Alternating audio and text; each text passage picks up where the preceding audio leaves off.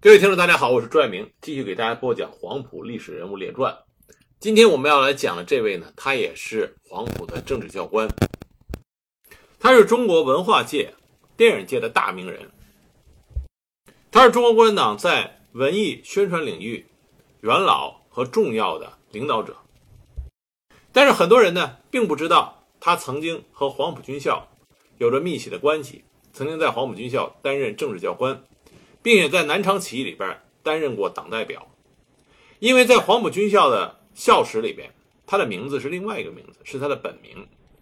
在黄埔军校校史里，如果你查政治教官，会看到一个复姓，就是欧阳，啊，这个教官的名字叫欧阳建修，有的地方叫欧阳继修。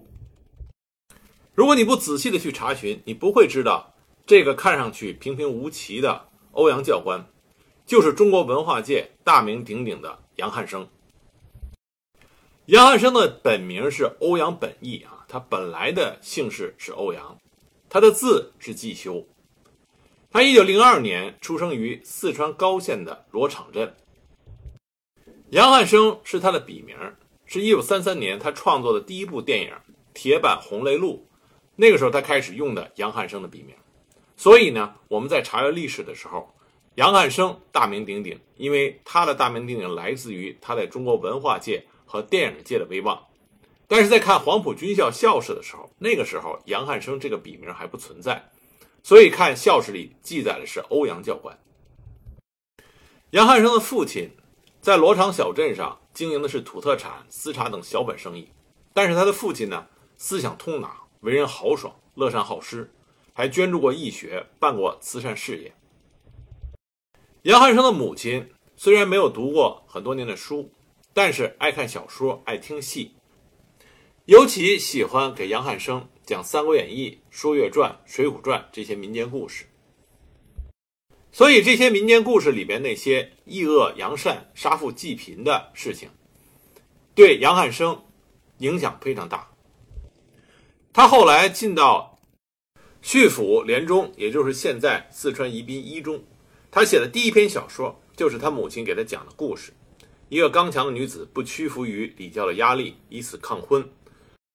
由此我们就可以看到，杨汉生他的心里边早已经被他的母亲播下了革命和文学的种子。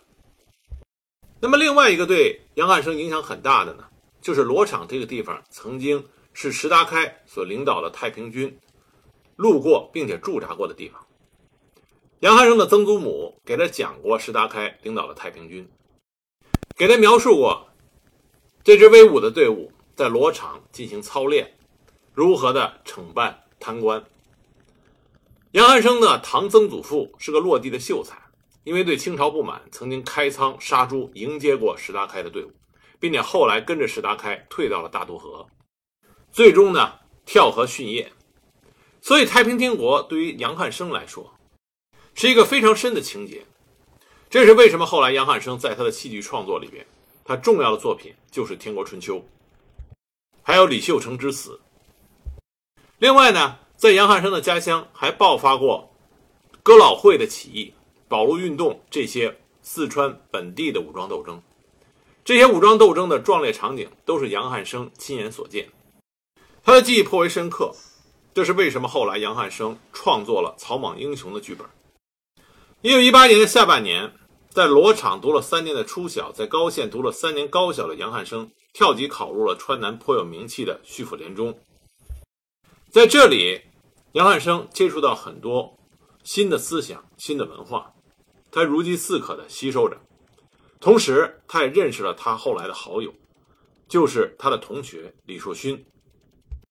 两个人相识之后，就成了莫逆之交。之后一起读书，一起闹学潮，一起入团，一起入党，一起从事工人运动。李若勋烈士后来在海南光荣牺牲，但是他们两家的战斗情谊一直保持着，日久不衰。一九二零年秋，李若勋和杨汉生两个人一起转学到了成都的省立第一中学，在这里他们又认识了另外一个好朋友，也姓李，叫李国志。李国志呢是他的本名，他更为人熟知的名字。是李一萌，在成都，这些充满着革命热情的热血青年，受到了老一代的共产党人吴玉庄王右木的指导。一九二一年，成都成立了学生联合会组织，杨汉生和李硕勋作为省一中的代表被选为理事和执行委员。后来，在王右木的指导下，在童庸生、杨汉生、李硕勋、雷兴正、刘弄潮这些青年学生的组织下，四川中国社会主义青年团正式成立。一九二二年夏天，四川教育界爆发了一场争取教育经费独立的声势浩大的群众运动，其影响之深远是历史上少有的。在这场运动中，王耀木被推举为这次运动的总指挥，杨汉生他们这些学生会理事的都是作为骨干，全力的支持。一九二二年六月五日，成都各校一律罢课，而杨汉生正是指挥者之一。最终，省议会迫于各界的舆论压力。终于通过了教育经费独立的提案，取得了初步的胜利。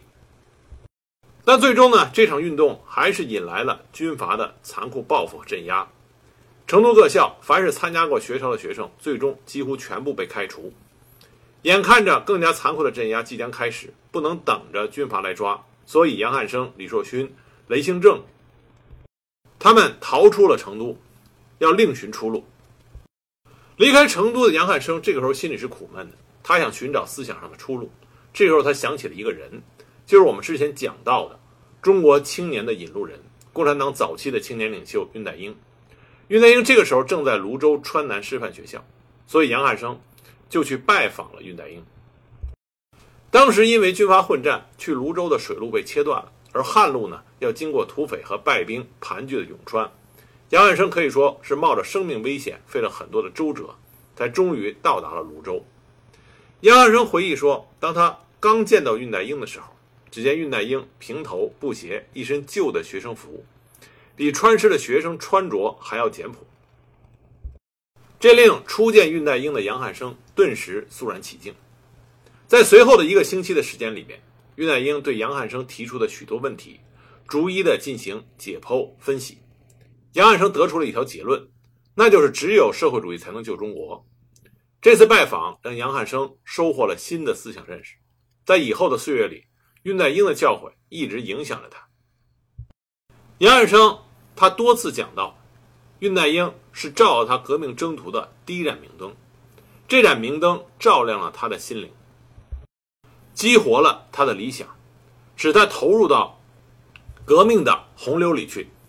执着的求索，有了明确的方向。一九二三年秋，杨汉生和李伯根、肖同华一起动身去北京求学。他们到达北京之后，住进了叙州会馆里。一九二三年的北京正处在五四后的低潮时期，各种思潮泛滥，彼此之间展开了尖锐的论争。也正是这个时候，李大钊先生发布了《庶民的胜利》和《我的马克思主义观》的文章。杨汉生仔细的阅读，认真思考，觉得还是马克思主义符合时代的潮流。他后来回忆说：“我什么书都读，什么思想都接触，接受恽代英的指导，读马列的书，感觉还是李大钊的主张实在一些，有用一些。因此，对于解释马克思主义和共产主义、讲阶级斗争的书，兴趣也就逐渐的浓厚起来。一本列宁的《国家与革命》给我的启发很大，使我对人生有所彻悟。”一二四年一月，杨汉生搬到香山的碧云寺居住，苦修自学，准备暑期的高考。在这里，他结识了从法国勤工俭学归来，在碧云寺中中法大学学习的陈毅。当时，杨汉生正在研读马列主义，而陈毅已经有了共产主义思想，掌握了一些马列主义的理论，两个人一见如故。陈毅介绍杨汉生读了不少的马列书籍，还把自己翻译的《共产党宣言》送给他阅读。后来，杨汉生回忆说：“陈毅豪爽、热情、直率，我和他推心置腹，促膝长谈，话题宽，谈得深，有时还发生争论。但主要是我听他讲，他讲巴黎公社，讲法国共产党。经他一讲，我读过的书、学到的知识似乎都活了，零散的东西自然就套在了一个环子上，朦胧的也清晰了，脑子豁然开朗，我该走什么道路也就基本上坚定了。”王耀木、恽代英、陈毅，这都是我革命生涯中不同阶段的引路人。后来呢，在李硕勋来信邀请下，那么陈毅也非常支持，杨汉生去了上海，读上海大学。一九二四年十月，杨汉生考入上海大学社会学系，和李硕勋一个班，开始了边学习边革命的生涯。上海大学是第一次国共合作时期中共领导的第一所培养革命干部的大学，校长是于右任，教务长邓中夏，社会学系主任瞿秋白，教员有蔡和森、张太雷、恽代英、任弼时、萧楚女、蒋光慈等。在这里呢，杨汉生如鱼得水，非常的开心。他进入上海大学不到三个月，李硕勋就介绍他加入了青年团。后来开始在团中央书记任弼时、团中央宣传部长恽代英以及邓中夏、萧楚女的领导下，一边学习一边从事工人运动。在这一期间，他和李硕勋、何成湘一起编辑了《上海学生杂志》，刊登了不少谈论革命的文章。一九二四年冬，他被派去协助刘华，刘华是五卅运动的工人领袖。杨汉生去帮助刘华办工人夜校，白天自己学习理论，晚上给工人上课。他还协助刘华组织了在苏州河对岸的广场召开的万人大会，组建成立了沙场工会。一九二五年二月，杨汉生转为共产党员，在从事工人运动工作的同时，杨汉生仍然认真和系统地读了大批的马列著作，写了十几万字的读书笔记。在五卅运动中，杨汉生是在上海斗争的第一线，他投入到罢工、罢课、罢市的斗争中。当时，中国共产党党中央派他在上海学生总会筹备全国学生联合会和筹备参加第七届全国学生代表大会的工作，同时做上海学生总会的代表参加工商学总会的宣传工作，具体协助萧淑女编辑该会的会刊。杨汉生发表了《延长战线与扩大组织》的社论和赴了追悼会以后的文章，慷慨陈词，痛斥帝国主义和军阀走狗，揭露五卅惨案的真相，热情的讴歌革命者视死如归。在恽代英的带领下，他参与了全国学代会决议、宣言等八大文件的起草工作，并且根据恽代英的指示，写成并发表了中国目前所能找到的第一篇总结学运的文章。一年来学生运动之概况，这篇文章对于研究我们国家学生运动，保存了很多有价值的史料。上海工商学联合会，因为被认定是发动了三罢斗争，所以在一九二五年的七月下旬，被反动派查抄和封闭。在封闭之前，杨汉生主动要求代替李立三留下看守总部，那么因此被军警抓捕和拘押。后来经过党中央大力营救，那么一百多个群众团体出面交涉，终于被释放。在上海的一年半时间里边，杨汉生一边读书，一边学习革命理论，同时还从事革命实践活动，这些都为他后来的写作积累了丰富的素材。一九二六年初，广东的革命形势一片大好，急需一批得力的党员干部到广州去工作，因此，在一九二六年一月，杨汉生与他的好友李一萌一起。被党调到广州，实现了他投笔从戎的壮志。他被分配到黄埔军校政治部任秘书，后来又调为黄埔军校入伍生部任政治秘书，并且兼入伍生部的党总支书记。同时，他还担任政治教官，讲授国防实事课程。他在黄埔军校一直干到了1927年广州四一五反革命政变发生的时候。这期间呢，杨汉生是在周恩来的直接领导下。开展工作的周恩来的革命精神和高尚的品德对他的影响非常深，也是从这个时候开始，他和周恩来建立了几十年的革命友谊和上下级的关系。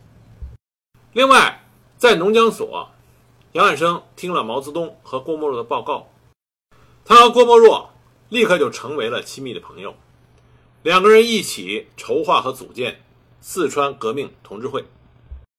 本来郭沫若、杨汉生、李一萌相约一起参加北伐，但是因为工作需要，郭沫若和李一萌如愿的披挂出征，杨汉生没有能够成行。廖仲恺被刺杀之后，蒋介石在军队中发布了清共的命令。周恩来和陈延年当时指示黄埔军校没有暴露身份的中共党员，要利用合法身份继续的坚守阵地，开展工作。同时，恽代英也被派到黄埔。加强中国共产党的力量，杨汉生再一次在恽代英的领导下，在黄埔坚持斗争，经受了锻炼和考验。在广州四一五清党的时候，大批的共产党人被无辜的杀害。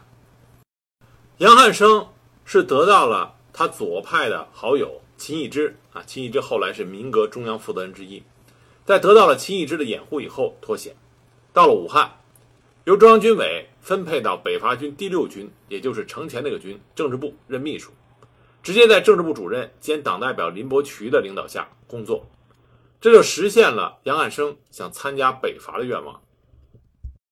在汪精卫背叛三大政策、国共合作彻底破裂之后，杨汉生和林伯渠立即退出了隶属于汪派的第六军，后来被派到李济深任军长、叶剑英任军参谋长的第四军政治部任秘书。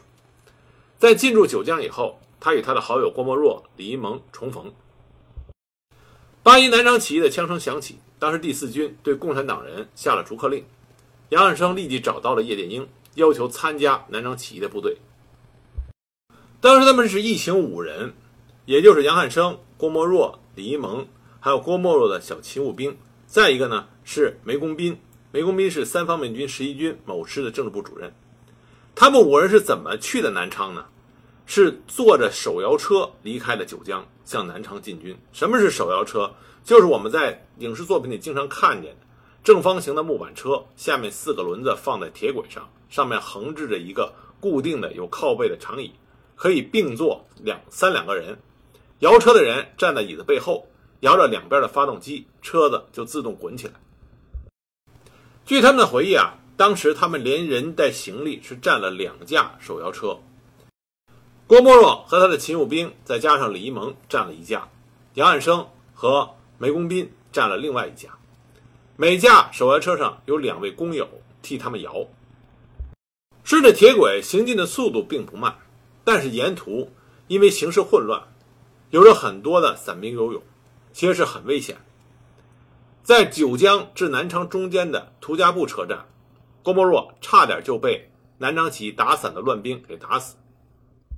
当时郭沫若和李一萌的那辆手摇车先进的站台，郭沫若被乱兵。按上了月台，打倒在月台上，皮带也被扭断了，手枪也被抢走了。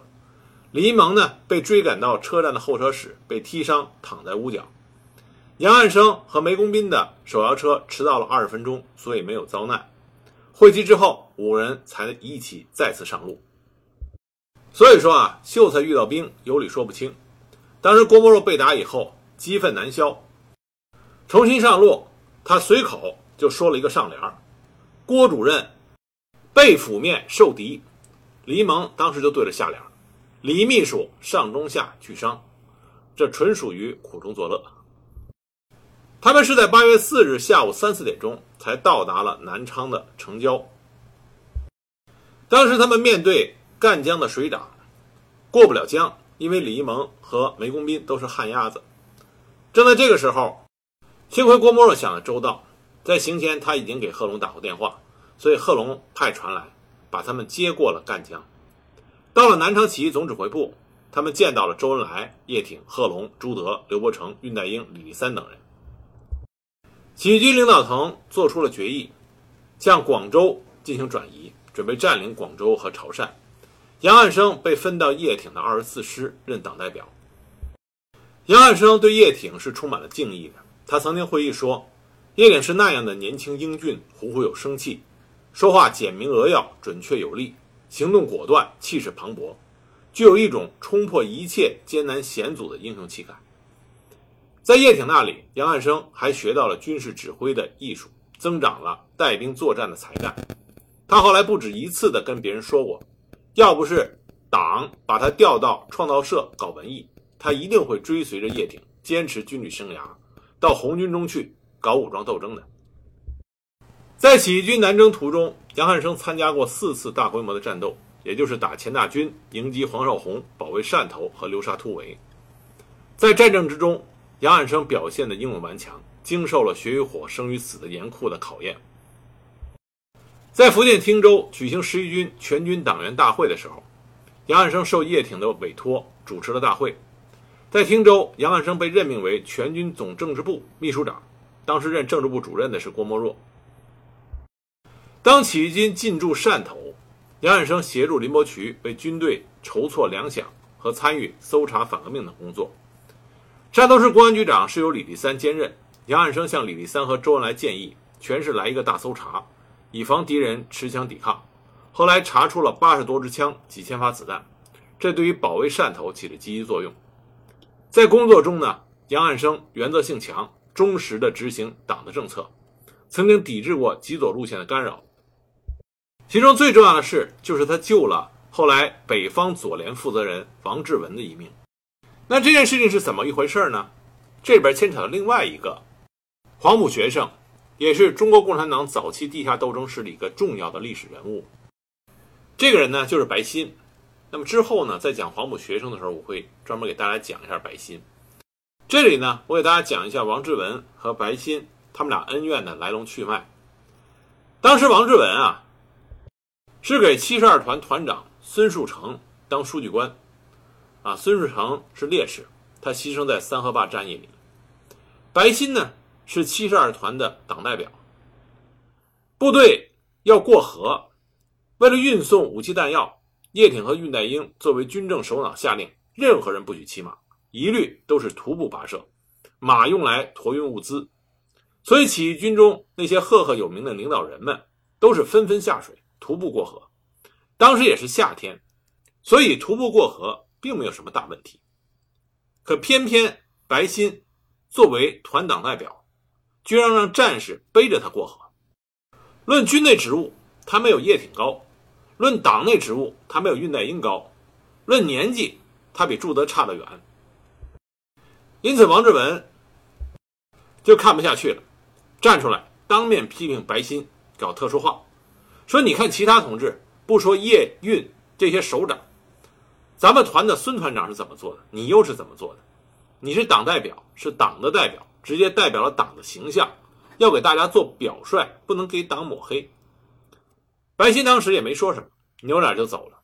王志文以为这事儿就完了，因为大家都是年轻人，也都是革命军人，而且都是党员，批评你也是爱护你，光明磊落的提出批评，有什么是不能说的呢？结果走到宜黄，特务连连长突然就把王志文捆起来，孙团长出来讲情也不行，白欣给王志文扣上了贪污公开、携枪潜逃的罪名，就是要将他置于死地。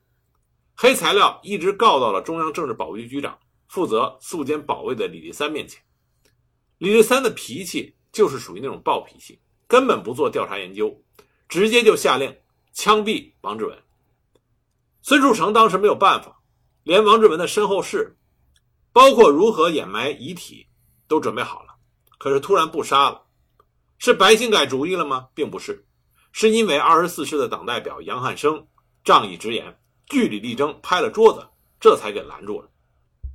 一九八二年，在杨汉生八十寿辰的时候，王志文还专门写了贺诗，诗里这么写的：“方寸难忘仗义情，巨是结草报德心。”后来起义军失利，部队撤退到流沙，杨汉生出席了由周恩来、叶挺、吴玉章、聂荣臻、郭沫若等人参加的前委会议。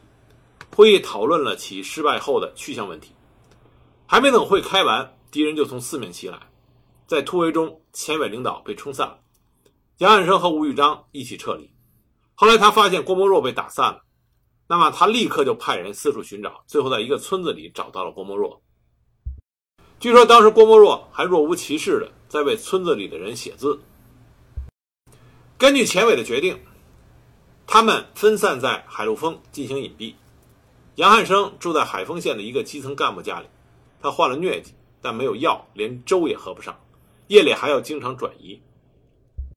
杨汉生回忆说，当时唯一可以给他安慰的，是他从当地基层干部、农民、渔民的口中知道革命的火种未灭，革命还在进行。这段经历为杨汉生后来写的小说《地权》，还有电影《中国海的怒潮》提供了大量的素材。在海丰住了二十多天，在农友的帮助下，杨汉生最后乘着木船到了香港，又经历了寒冷、饥饿、疲劳等等的折磨，才在十一月找到了党，被安排转移到了上海，在上海松江的农村养病。这个期间，杨汉生开始写短篇小说《女囚》，构思中篇小说《深入》。近两年的戎马生涯，锻炼了杨汉生的意志，丰富了他的人生经验，也给他后来的创作提供了大批的素材。这一年，杨汉生二十五岁。那么在上海呢，杨汉生面临着人生道路的重大选择。他后来回忆说：“按照他的本意，他想重操旧业，从军上战场。但是他知道，作为一个党员，他要服从党中央的决定，一生都要交给党安排，必须无条件去完成党交给他的任务。那么当时党组织决定让杨汉生弃武就文，参加创造社，以笔作为刀枪，战斗在文艺战场。这是因为在四一二政变之后。”创造社里的一大部分人分化出去了。周恩来指示郭沫若应该加强党的力量，把这个组织重新健全起来。所以郭沫若就向周恩来提出了申请。那么经过周恩来的批准，把杨汉生调进了创造社，做组织工作，兼办《流沙周刊》《日出巡刊》。一九二八年初，郭沫若去了日本，程仿吾去了法国。新加入创造社的大部分人都不是党员，因此杨汉生和潘汉年、李一萌三个人成立了党小组，领导着创造社的工作。那就在杨汉生加入到创造社，刚开始是在郭沫若的领导下开展工作的时候，中国的左翼文坛就爆发了一场出乎于很多人意料之外的论战，因为论战的双方，一边是鲁迅，一边。则是中国共产党领导和影响下的创造社和太阳社。那为什么会发生了这样一场论战？而这场论战主要争论的观点是什么呢？我们下一集呢，再给大家继续的讲。